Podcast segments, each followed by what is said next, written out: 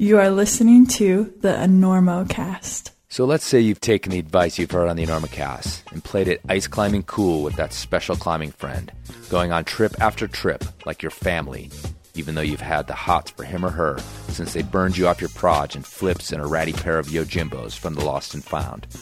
Well, if the perfect belay isn't conveying your longing, perhaps the climbing inspired jewelry and accessories of Peter Gilroy will help you put the punctuation on that date that's not a date, might be a date, climbing date. At peterwgilroy.com, you'll find jewelry, money clips, belt buckles, hats, and more, all inspired by the rock in the mountains on which your love has flourished. So please, before you resort to the lean in or the forgotten sleeping bag or the embarrassing confessional after a 12 pack around the campfire, try a classier approach with a spectacular gift from peterwgilroy.com. And if you crash and burn, know that Peter and Enormocast still appreciate your support, even if your partner does short rope you to the curb. And remember, enter Enormo at checkout for a discount, but keep that part to yourself. We gotta get Listen, uh, uh, where you playing in town? You, you playing here? We're doing the uh, Enormo Dome, whatever it is. It's terrific. Oh It's yeah, big big house. Place sold that it out. side of town. That's a big nice. place. You sold What's it that, out. 20,000 seats? We really should. The hell are you doing? I couldn't sleep. I'm checking the ropes. There was a frayed end on your rope, and I'm cutting it out.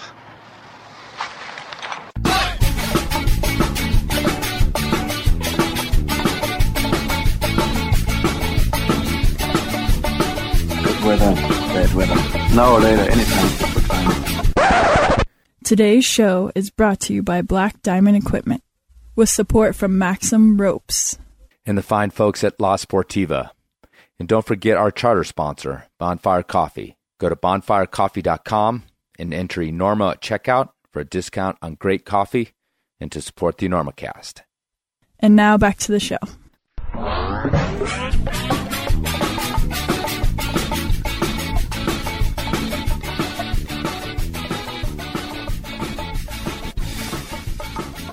Hello and welcome to the Enormocast. This is your host Chris Kalous. It is January 2nd, about 9:30 here in the Colorado mountains. Yes, it's 2017, second day of 2017. It's sure to be a great year. But many people have been talking about how bad 2016 was. And sure, some shit went down that I'm not so happy about. But you know what? The Enormo baby was born in 2016. So, if you keep harping about how bad 2016 was, I will come to your house and I will fight you. All right? Uh, today's show is a little different, a little special thing happening here on today's show, which I'll get to in just a second. I want to really quickly remind you, I mentioned on the last show, but I'm going to be uh, headed up to the Cody Ice Festival up there in Cody, Wyoming on the 10th through the 12th of February and going to be presenting up there, hanging around, climbing some ice. So uh, if you're interested in that sort of thing and you live striking distance from Cody, Wyoming, check it out. CodyIcefest.com is where the information is. And I have top roped some ice in the last couple years. So this is not exactly like a totally unheard of experience anymore. But of course, the weather was so good in Ouray that you know we were drinking Razaritas while climbing ice. So this may be a true test. We'll see what happens up there in Cody. But come check it out. Today's episode is a little bit unprecedented. Well, actually, it's very unprecedented. What we have today is an interview that Kris O'Dub Hampton did with Miguel Ventura and Dario, his son. That's Miguel of Miguel's Pizza in the red. And this will be the first time there's ever been a guest host on the Enormocast in five years. Why did I do this? Well, Kris got in touch with me, and though he posted this already on his podcast, the Power Company Podcast at powercompanyclimbing.com, his website, he thought it was very Enormocast ish compared to the stuff he puts out over at that podcast, which is generally more about training, nutrition, things like that that go along with his training programs that he uh, has over at his website. And so he thought maybe I should simulcast it, if you will, put it out as an Enormocast. And of course, you know, I'm lazy. I'll take it. But then when I listen to it, yeah, he does a great job. And I will always take an opportunity to hitch my wagon to this guy because he's a creative force to be reckoned with. So little bit of a crossover thing. Hopefully, we'll pick up some new listeners for him. But um, if you did hear it over there already because you listened to both, well, I do apologize, and you'll have to wait for the next one. But yeah, the cool thing is that Kris and I have grown to be friends actually since he was on the Enormocast quite a few years ago now. Uh, we had only met just then, and uh, since then we've climbed together, hung out, and some people out there accuse us of being the same person. Similar first names in a certain light. We kind of look like one another. We're climbers of a certain age and have actually kind of a similar background, having both started as tradsters and become much more all around. Although in the end, Kris could crush me in his grip like paper mache. Okay, let's get to it an interview by Kris Hampton of, of Miguel and Dario Ventura. You don't need a costume to be a person. You just need just need to be yourself. Yeah, so I threw that outfit out and I became who I am today. a pizza man.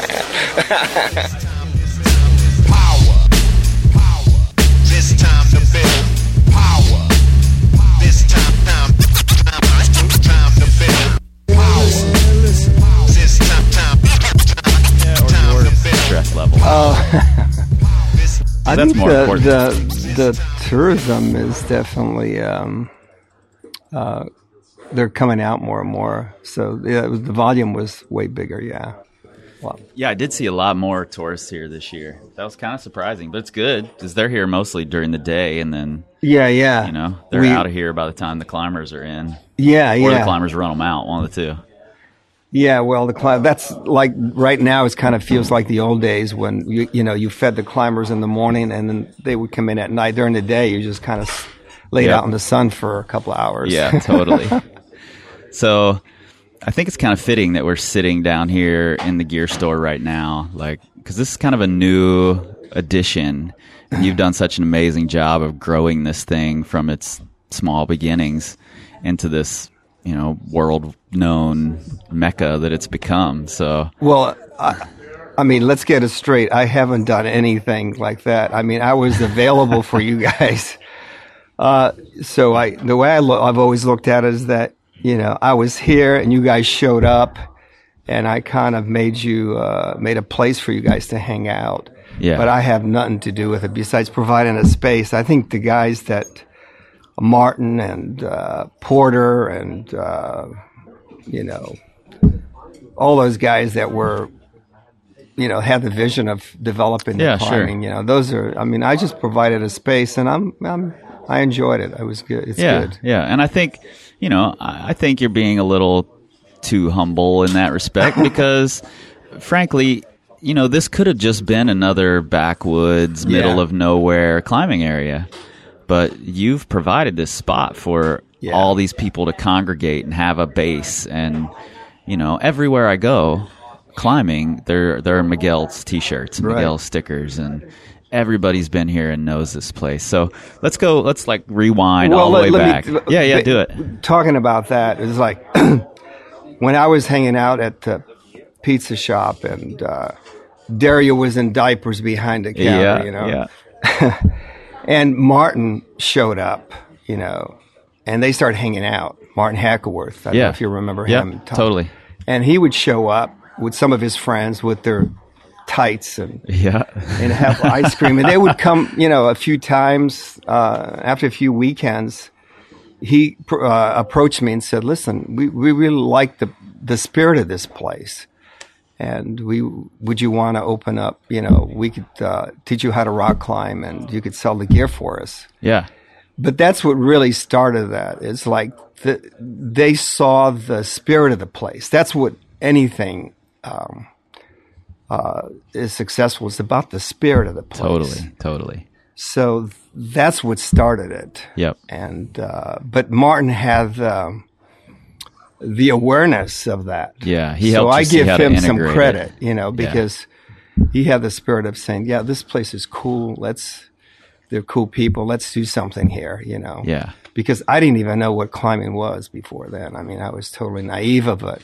yeah, yeah. And that's you're right. That's super important. And I think that spirit kind of started way back in the beginning because you were an artist early Right. on. Like you came over, you came to the U.S. from Portugal in when you were six. Is that Seven, right? yeah. six or seven. What Yeah. year was that? Yeah, that was in 1959. Okay, and then how early did you pick up art? Oh, I I think it was that uh, I didn't speak any English, so the teacher just gave me some crayons Oh yeah, and put me in the back of the class. he doesn't know how to speak a word, so he just put me back there, and I started doodling, and then um, uh, you know they would give me like uh, assignments, like to decorate the wall or something. yeah, And uh, I started out with that, and it just something that uh, art just gave me an escape. Because coming from a village where you had nobody there, uh, I mean, we didn't have anything. I mean, basically. Um, so it just gave me, um, I don't know, just like a direction and, and Sure. uh, and coming to the United States where I didn't know anything, um, um, living in an environment that um, was kind of uh, terrifying because here we have a village that you you it's healthy looking. There's you're out in the woods and you come to a concrete jungle, yeah, and so uh, art was an escape from that. For yeah. me. And you were in Connecticut, is that right? Connecticut. We we Yeah. ended up in a in a ghetto there that was Yeah. pretty intense. Grew up with that until I was uh, 16 and was able to uh, have a vehicle to get out of there. Yeah. And from there, did you go to California? Is that Uh, right? Not right away. I went to Rhode Island, traveled around. as And you were going to go to the Rhode Island Institute of Art. Yeah, but didn't have, couldn't couldn't, afford afford, it. it. Yeah. Yeah. But uh, it was the Rhode Island School of Design. Okay. I got accepted at that. But um, Yeah. And So- then when you moved out to California, what what was out there? Why'd you go? well, there? I was just doing artwork, trying Yeah. to uh, be trying a to live the printmaker, artist life. Living the the bohemian artistic life. Yeah. What's I mean, you you fell right back into that bohemian lifestyle here, which is pretty Well, I- interesting. I, I think the climbers all have that in them. Yeah. They're in a way they're artists themselves, but Yeah, um, totally. and bohemian on top of that. But um, yeah, um, what brought you here to Kentucky?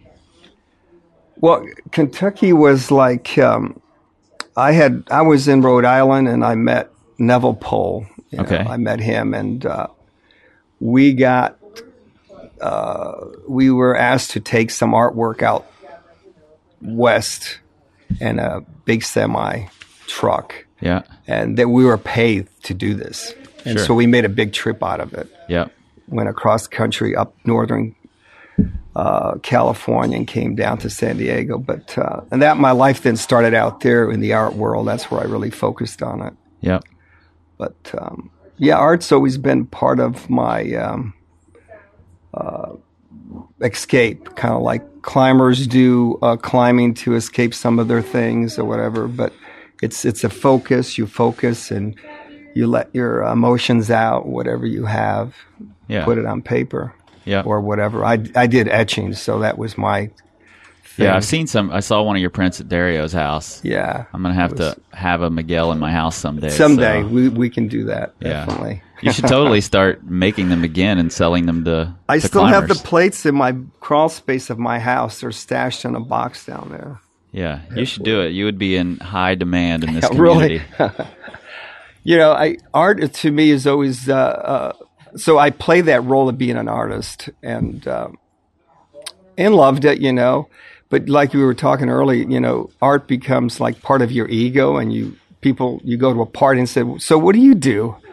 Well, I'm an artist. yeah, yeah, and that got to me once and uh, for, in, internally I, I felt uncomfortable with that so one day for some reason i was doodling and this doodle came out with this image that i said wow it just inspired me i said i'm everything i'm just just not an artist and that that's when i gave up doing art and moved away from california and came back east and it was basically was the drawing of this little car- cartoon character lifting up like uh, a costume of an artist, and he's going in it. So he's Oh yeah, good. Um, can you imagine that Totally. image? So he's putting on that costume of an artist, right, And realizing that you don't need a costume to be a person. Right. You just need just right. need to it be was yourself there all along. yeah, didn't So need to you- have the outfit. Yeah, so I threw that outfit out and I became who I am today. a pizza man. I think you're a lot more than a pizza man. uh, But I mean, know. it was inspiring to that you could do anything. Yeah. You could be anything. And so um, that little drawing, I still have it. I kept it. And that was the most inspiring drawing I've ever had out of all the artwork I've ever done. Well, I think you, I think you've carried that on. I mean, when you came here and bought this place, it was just a little a little shack, basically. Yeah, it was really. Yeah. You know, when I first started climbing here 22 years ago, I remember it being just a little shack with, you Yeah, know, and literally. almost no people here. Yeah, there was nobody here. It was, you know? but again, you you just uh, it's like any other piece of work. You start and you stick with it. You Yeah, and just so- like just like your art teacher gave you crayons because you didn't Right. know the language and you guys couldn't communicate, you didn't necessarily know the climber language No. back then. no, So you just had these crayons and you're like, Let's paint a picture. Let's build this thing and learn how to talk to these people through that. yeah, that's You a good way to look at it. Yeah, It's I think that's I think that's super super cool. Let's talk about just so you know the people who are around get to know what the history is here. Let's let's look at once you bought this place. It was called the Jot 'Em Down Got store. down store. right? Yeah, from um, uh, some guy from Cincinnati had started that down here. yeah, But yeah, we it was an abandoned building. Uh, we just cleaned it up and started selling ice cream. I mean, Yeah. that was the beginning of that um, because we didn't have any way of making money. And I was driving all the way to Winchester for uh, work at a horse farm. right. I was raising vegetables for these uh, nice people, really.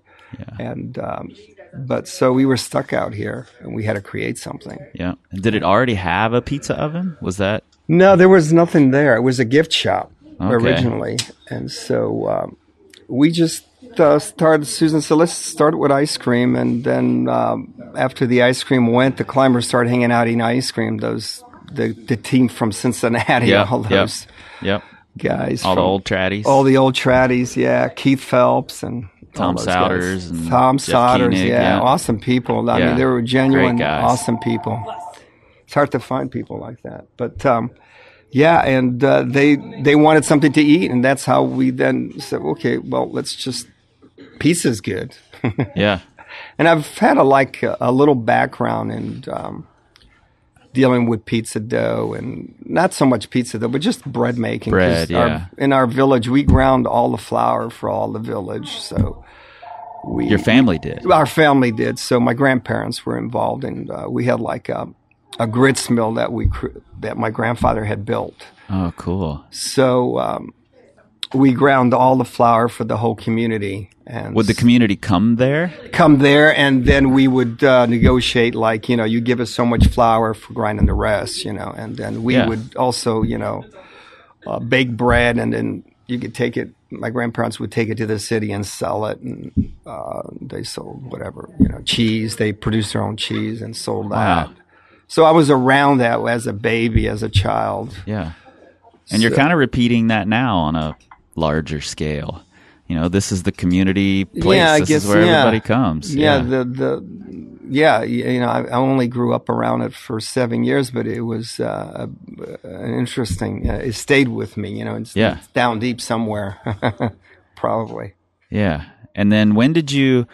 Because for it seems to me that for a long time it was still just that one little room, Yeah. um, you mean for the like the pizza place. the pizza place? Yeah, that little tiny space that we You know, and- held up a pizza oven that cooked three with a piece a stick. Yep.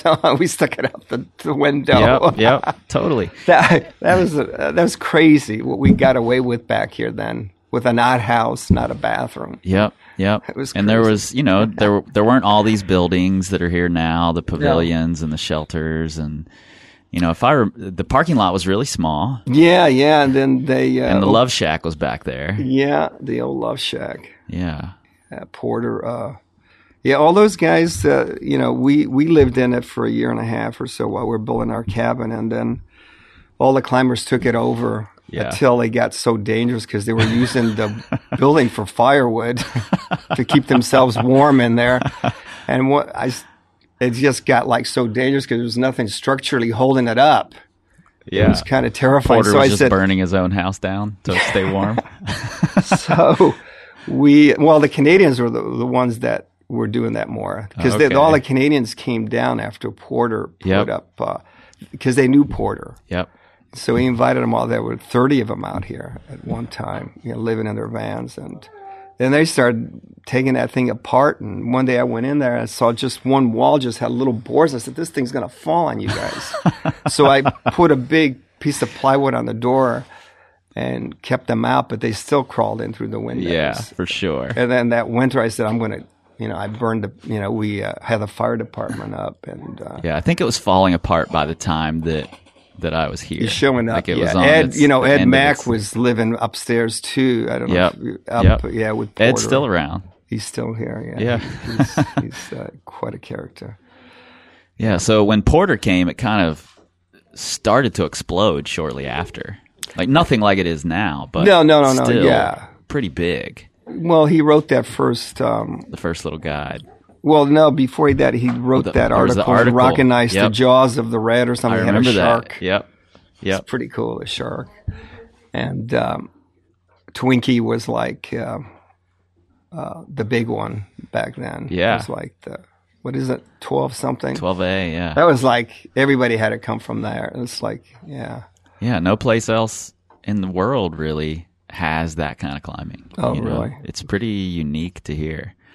When did you start adding on? Like, Well, after Porter showed up, I mean, it's like uh, within, you know, two years, it just started, people were showing up from Europe and, uh, so it was, it got built up. So we started building more shelters and Yep. uh, You built the expanded kitchen out, right? Yeah. yeah, built a ki- an addition to the kitchen, and um, I think one of the crazy things people don't realize is that the basement, you know, it was it was a crawl space. yeah. Yeah, it was. Yeah, we kept our trash down there.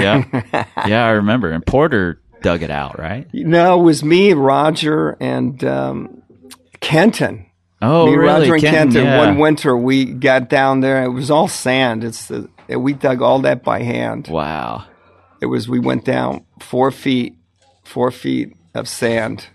It was amazing. We dug it all out one winter, and then poor. We asked Porter to come in and show us how to sh- uh, protect that. You know, the structure. structural, yeah. yeah, the the the foundation, how to protect. And he came in while he was going by climbing. He would stop in for an hour and advice, give us advice on it, and uh, Yeah.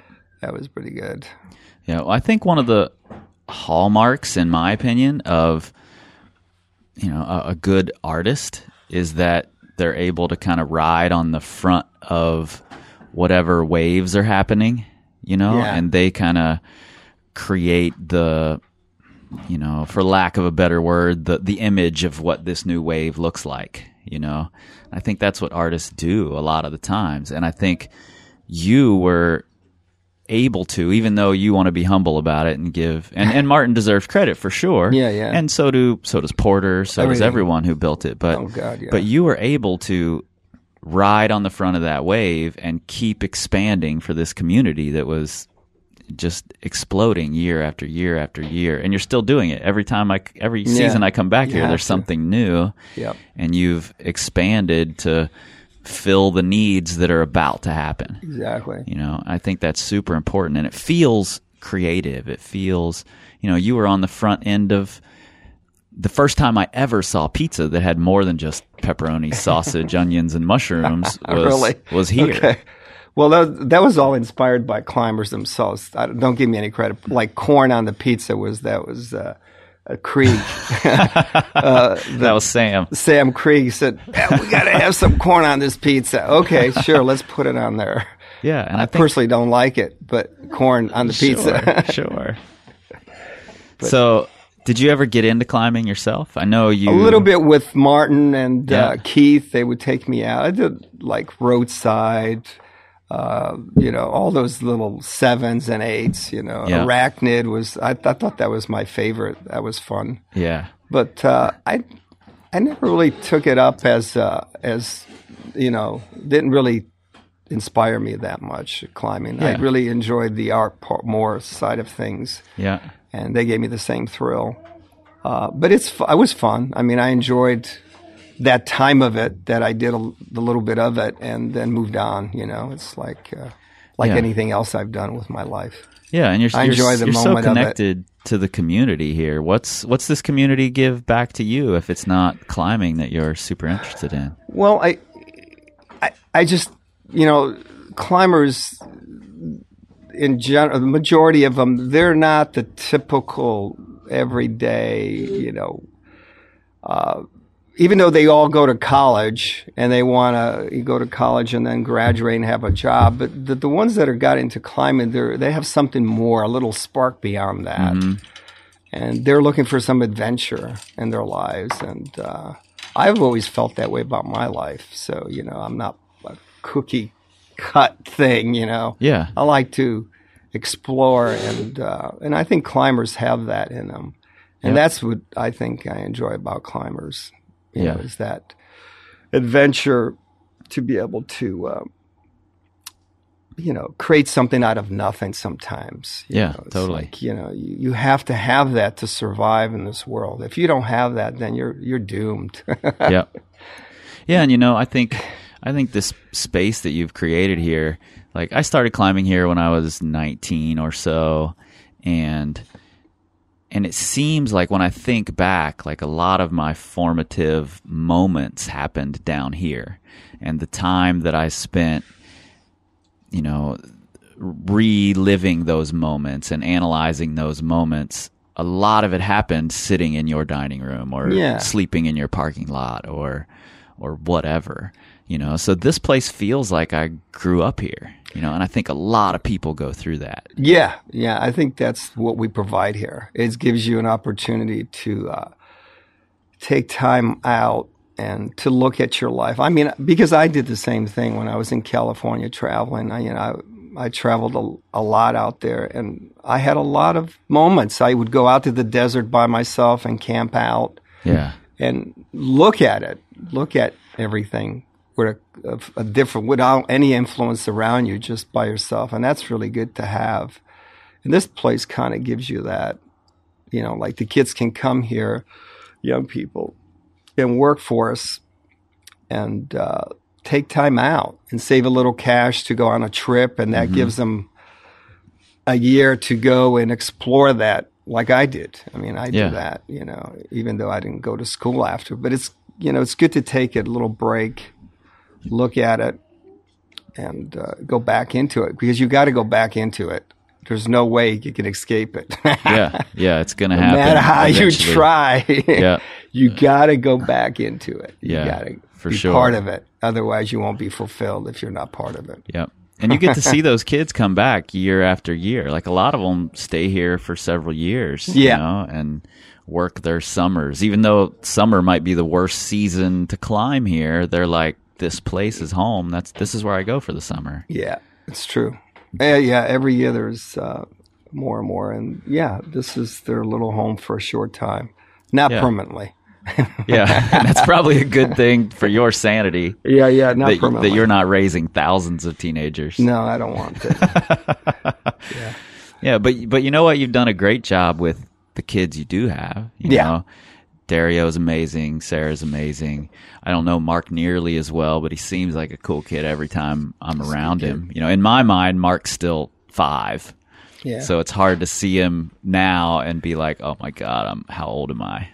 yeah, t- he just became 21. Yeah, and you're a grandpa. Yeah. you got you got Three some children, cool grandchildren. grandkids. Yeah, Yeah, how's that? it's good. I mean, it, um, I enjoy their space, you know, their time with them, and um, and I think the reason that is what's inspiring me to do art again. You know, you could uh, you could uh, leave them, you know, you, money and stuff, and they could burn that up in no time. But if you leave them some artwork, that's why I want to get back into it. Yeah, To leave them some kind of art they can put up in the wall, and they can remember you yeah. after yeah. you're gone. Whereas anything else, that's just gone. Yeah, well, you've got this legacy too, you know, that you've really, really fostered and built down here. And I, I remember reading in an article years ago that you said that you were talking about how your kids were all into rock climbing, and you said, "My son's a little too much into it. I wish he would run the business more." You know, how's how's he doing now? He's doing really good. Yeah? He- he's really. He's he's back here there. listening, so Yeah, Darius, Darius, he's he stepped up to the plate. He's he knows what he's doing. He know, he's very creative, like me, Yeah. and uh, yeah, I think it just takes time. You know, a little bit of. Um, I think it also my wife needs to give him more freedom to do it more. Yeah. poor Susie. Yeah. She's not totally comfortable yet. She's not comfortable letting go of the Let it reins. go. Yeah, the reins. That's tough to do. you Yeah. know? Yeah. That's hard. How are you handling it? Awesome. You're just I'm ready, to hand them over. Yeah. You're like, Dario, take this thing. I don't Yeah. want it. I think so. I think so.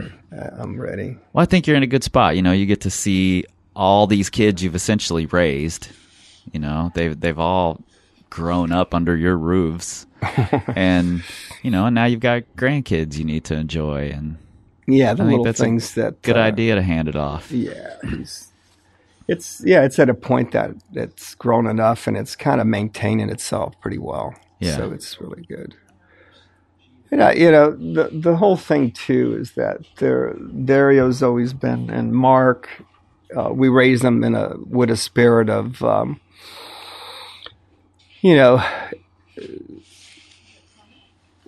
that we're all, you know, we have like some merit, you know, and uh, all people have merit, and to Yeah. treat everybody with that, you know, with a certain, um, uh, what's the word, uh, respect or something, you know, that we're, Yeah. we all need to respect one another and stuff, and that's the way, you know, it should be. I've raised them that way, and I think they they do that. Yeah, I think they do as well. Yeah. and you know, it's it's been pretty cool to watch Dario. So when I first started climbing here, he was he was pretty young, Yeah, and it's it's really fun to watch him become such a part of this community and a pillar in this community really i mean everybody knows who he is he's a stand-up guy in every situation and everybody respects him you know Oh, i'm i don't think Yeah, i'll like that. ever hear a bad word about dario you know because i think he's just a super good guy and everybody realizes that and uh, that's you know that's in no small part because of you you know that's right. what There's, you've uh, done here and built building this community was huge for him as a kid. Yeah, yeah, you have to. But one thing I've learned about all that too, there, you know, in life there are two types of people. There are givers and there are takers, and you have to know who you want to hang out with too. Oh yeah, yeah, no you doubt. You really, that's so important because uh, you could run yourself down. So it's it's got to be a balance, Yeah, and I'm trying to teach that into them. yeah. Well, that's that's, That's, uh, really great. That's the, that's the one thing that has to be learned. Yeah, good. Well, In this before life. before we wrap this up, do you? What's your like craziest standout Miguel's story? What do, what do you remember happening around here that was God. the craziest thing you remember? I don't. Oh, I, there's there've been a- probably a lot, but Other uh, than the Spencer victory fireballs, you know, but well, I think I think one one uh, what was it for Thanksgiving or was it uh, maybe it was Halloween, our first Halloween, I think. I don't know if you heard this story. There was uh, two drag queens showed up no. dressed in really hot clothes, and I really thought they were women. and uh, they were underneath. You remember the old basketball court? Yep. They were, they were under there, and uh, they uh, they were like they wanted a party or something. So somebody told me, "Well, there's two ladies here. They want a party." And I said, "Well, what kind of party they're into?" So I go over it and, and I said, what's going on here? You know, what kind of party you're looking for? And they said, oh, we just want a party. And it says, we know Miguel really well. And uh, he said we can hang out here and party and stuff. And I said, oh, that's cool. You know Miguel. and I just let it go, you know, and I just said, well, this place here, these climbers, you know, they're, they're not much into partying right now. They, they, you know, they climb all day. They're tired. They're burnt out Yeah. and they just go to bed. so oh, okay, so and they just moved on. It was really funny. That was uh, interesting. That's day. hilarious. Well, you know there are rumors that you don't actually exist. Oh, really? That's because, good. because you're not around during the day. That's I know. good. Well, let's let's do it. Keep it up. I've heard way. it. I've heard the rumors that Miguel's isn't actually a real person. Yeah, that's That's true. Yeah. that's true. I made that drawing up. With uh, I don't have any hair any lo- anymore, any blonde hair anymore. Awesome, man. Well, I, I I appreciate you sitting down with me a ton, Cool. and congrats on another. well, I've I've always here. enjoyed you, Kris. Thank you for Yeah, well, I'll be doing back. This. I've always enjoyed hanging out with you, and uh, you've always been a motivation to me, especially with your artwork too. So Oh, thanks, man. Yeah, thanks for sitting down with me. I'm gonna have a Miguel on my walls eventually. So we will. I'll definitely. I'm. Uh, I'm um, just. Uh, yeah, I have plenty. I need to get those uh, plates out and print some. Uh, you know, a small edition or something, and uh, Yeah, pass on it. some to you. I will. I'll definitely do that. To Yeah, I would love it. I like to maybe trade. one of the once we get a house built in Wyoming, once we're officially moved, we'll uh maybe I'll see if I can get you to carve something for me and That'd be pretty. That would be reasonable. Yeah, I can do that. yeah. You just have to tell me what you want. Yeah, I would love to buy a carving. So Okay. Awesome. Thanks, Miguel. I really appreciate it. Okay. Does your partner suffer from tried again syndrome? Or one hangitis? Or even worse, delusional performance disorder? Well, there really isn't a cure for DPD, except for a good smackdown. But it does probably mean that you've been belaying them for hours and hours on end and are now suffering from BNP, or belayer neck pain, a stiffness in the cervical spine just below the occipital region of your thick, thick skull. But now there's a cure for BNP resulting from DPD. Ask your doctor about belay specs. And when he doesn't know what the hell you're talking about, just smile and tuck that prescription for opiates away for your next overseas plane flight. But then ask several strangers about belay specs. Ask that cute barista at the coffee shop on the corner about belay specs. In fact, ask everyone you know about belay specs. Keep talking about belay specs until nobody wants to climb with you anyway. Problem solved. But if that doesn't work, then go to belayspecs.com and get yourself a pair. And don't forget to enter Enormocast at checkout for a discount and to help out the podcast. Side effects may include people thinking you're staring at them when you're not, old track chronicles rolling their eyes, people putting them on for the first time and saying, ooh, that's trippy, people insisting they don't like those weird glasses even though they've never even tried them. If you feel drowsy, nauseous, or rumbling in your stomach, horny, confused, or have strange, vivid dreams, this probably has nothing to do with belay specs. It is more likely from that bug you picked up in that backpacker's hostel in Rio after five too many caipirinhas. Belayspecs.com. Say adios to belayer neck pain. Man, that sucks. Oh, I know. All right. That's what you get for helping people. well, your dad, you don't have a choice about that. Man, so so I just want to get your perspective like as, you know, when I first started climbing here, what I was that was 22 years ago. How old are you now? I'm about to be 33. So you were like an 11 year old Yeah. at the time. I had a sick bowl cut. you did have a sick bowl cut. That's awesome. What was this place like for you as an 11 year old or as a, you know, even younger because Porter and Snide and all those guys were around before before Yeah. I got here. Uh, I guess it was like I was also I was homeschooled, so I was here a lot, and uh, so I spent a lot of time just hanging around them on rest days for them. Uh, so I guess for me it was just like having a playground of extremely old friends, Extremely old and nutty friends. yeah, and crazy. Uh, which I think in turn made me feel pretty comfortable around most people because they, you know, they're an odd crew, you know. Yeah, I think you know if you're homeschooled in you know especially in a community like this where it's backwoods Kentucky, basically that that could lead to not being very social, not understanding how to move through a community, Mm-hmm. but but those guys kind of took you under their wings, if I remember right. Oh, Like, yeah. When I first started coming down here, you were like the cool, popular kid. Everybody was psyched when you were around. You Yeah. Know? So having all those friends from all these different places all the time, you know, I think you've. I just told your dad. I think you've become this really important part of the the worldwide climbing community. Really, everybody knows you and everybody respects you, and I think that's you know, and Yeah. partially due to that that upbringing here. Yeah, I mean, I guess, I, yeah, I don't, I don't know. I just, I feel very fortunate uh, because, like you said, like even when I went to regular school and like kind of got out of my climbing bubble, Yeah, uh, then I got to feel the side of like uh, no one knows you. How Right, I was right. not the cool kid. Right. uh, but no, I feel fortunate because I think that uh, I was very cultured for living in a very uncultured area. Yeah. Uh, and that's, I mean, I, I guess that's contributed to, you know, what my dad started in this whole thing, but I was lucky. Yeah. lucky is the best way to put it, I guess. Yeah, and I've watched you gradually kind of start to take the reins of the business Yeah. and you know continue this thing that your dad's been doing Yeah. and and I admire that he's and I have admired this for years that he and you and everybody here kind of grows it with the community like Yeah. you guys seem like you're right on the front edge of knowing what the community needs Yeah. and and then providing that before we even know we need it Right. and I think it's cool that you're taking that over and you know and continuing to grow it.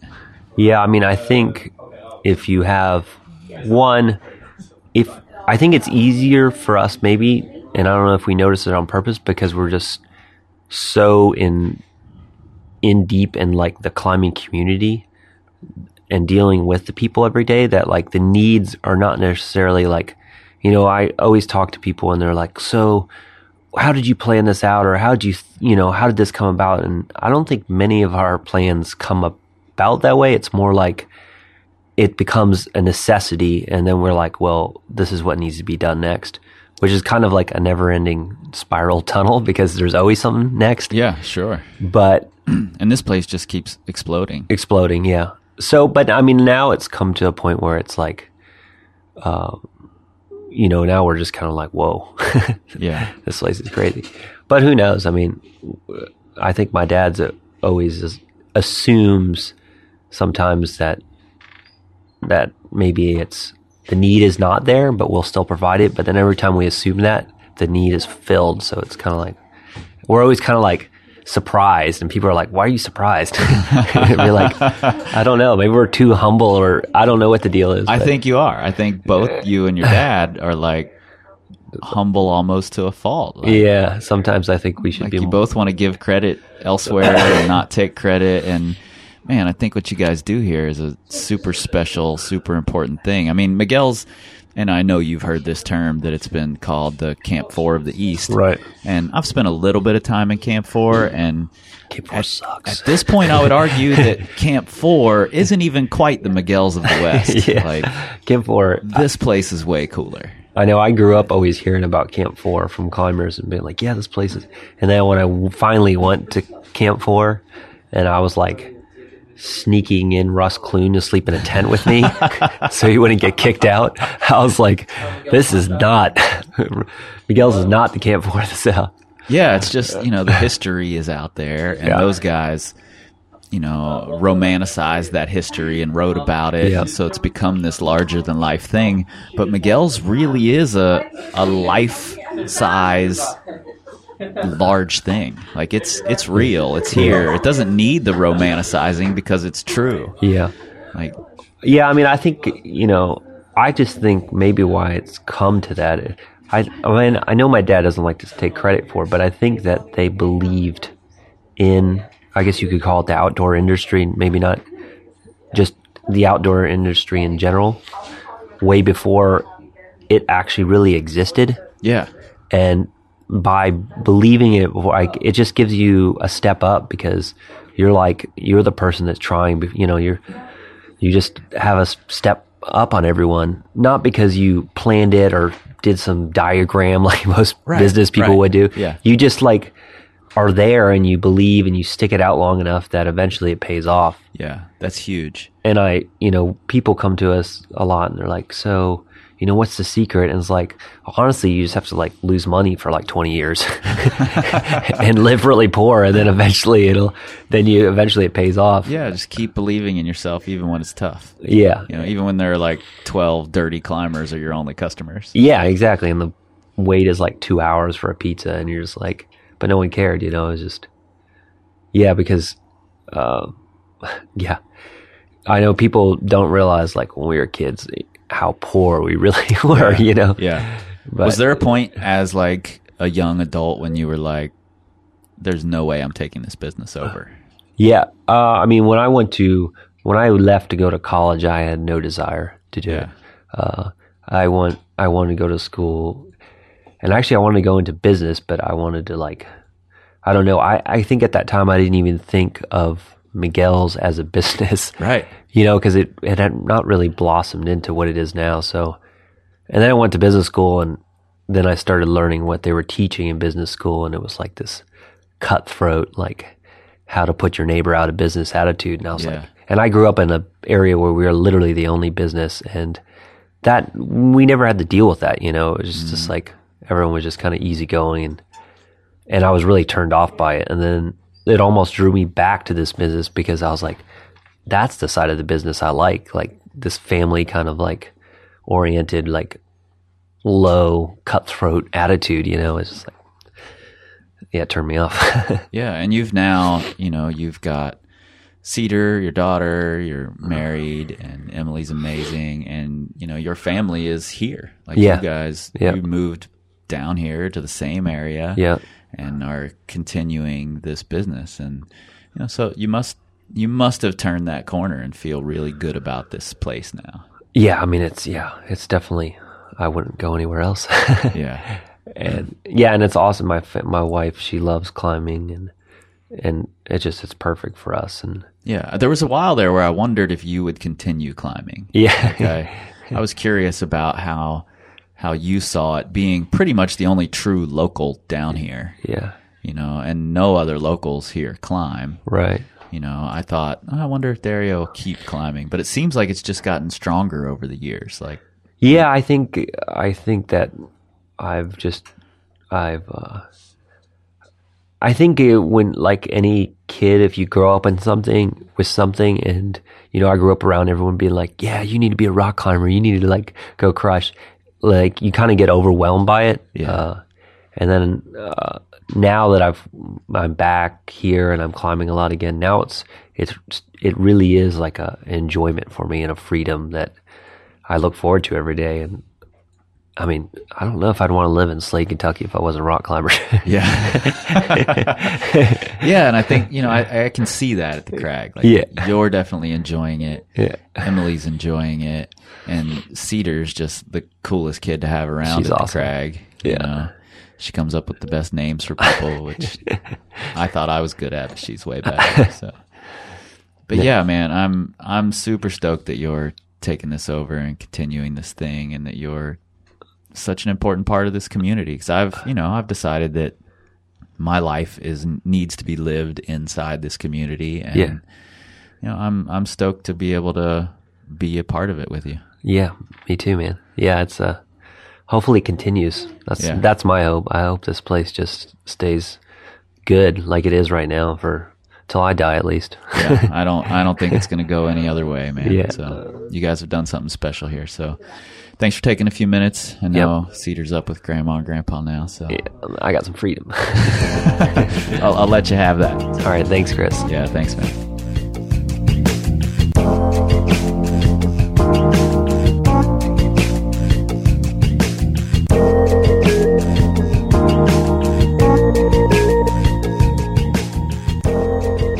All right, folks, thanks for listening. Thanks to Kris Hampton for doing that. You know, it was a nice angle because he knows those guys. I don't know if Miguel would have opened up to me like he did to Kris. So we get that we get that going for us. And I want you all to give thanks by checking out powercompanyclimbing.com, Kris's website, training website, as well as a blog and the podcast. Please go have a look at that and also click over to thenormacast.com. Check that out. Click on the Help Out tab, of course, to help out the podcast. Look at what you can do there, including giving us a rating on iTunes. That helps somehow, I've been told. And I believe everything I'm told, especially on the internet. Okay, we are going into the light, ladies and gentlemen, at least here in the Northern Hemisphere. The light is coming upon us, not away from us. That is a beautiful thing. So keep climbing, keep hanging on out there, and keep checking your knots.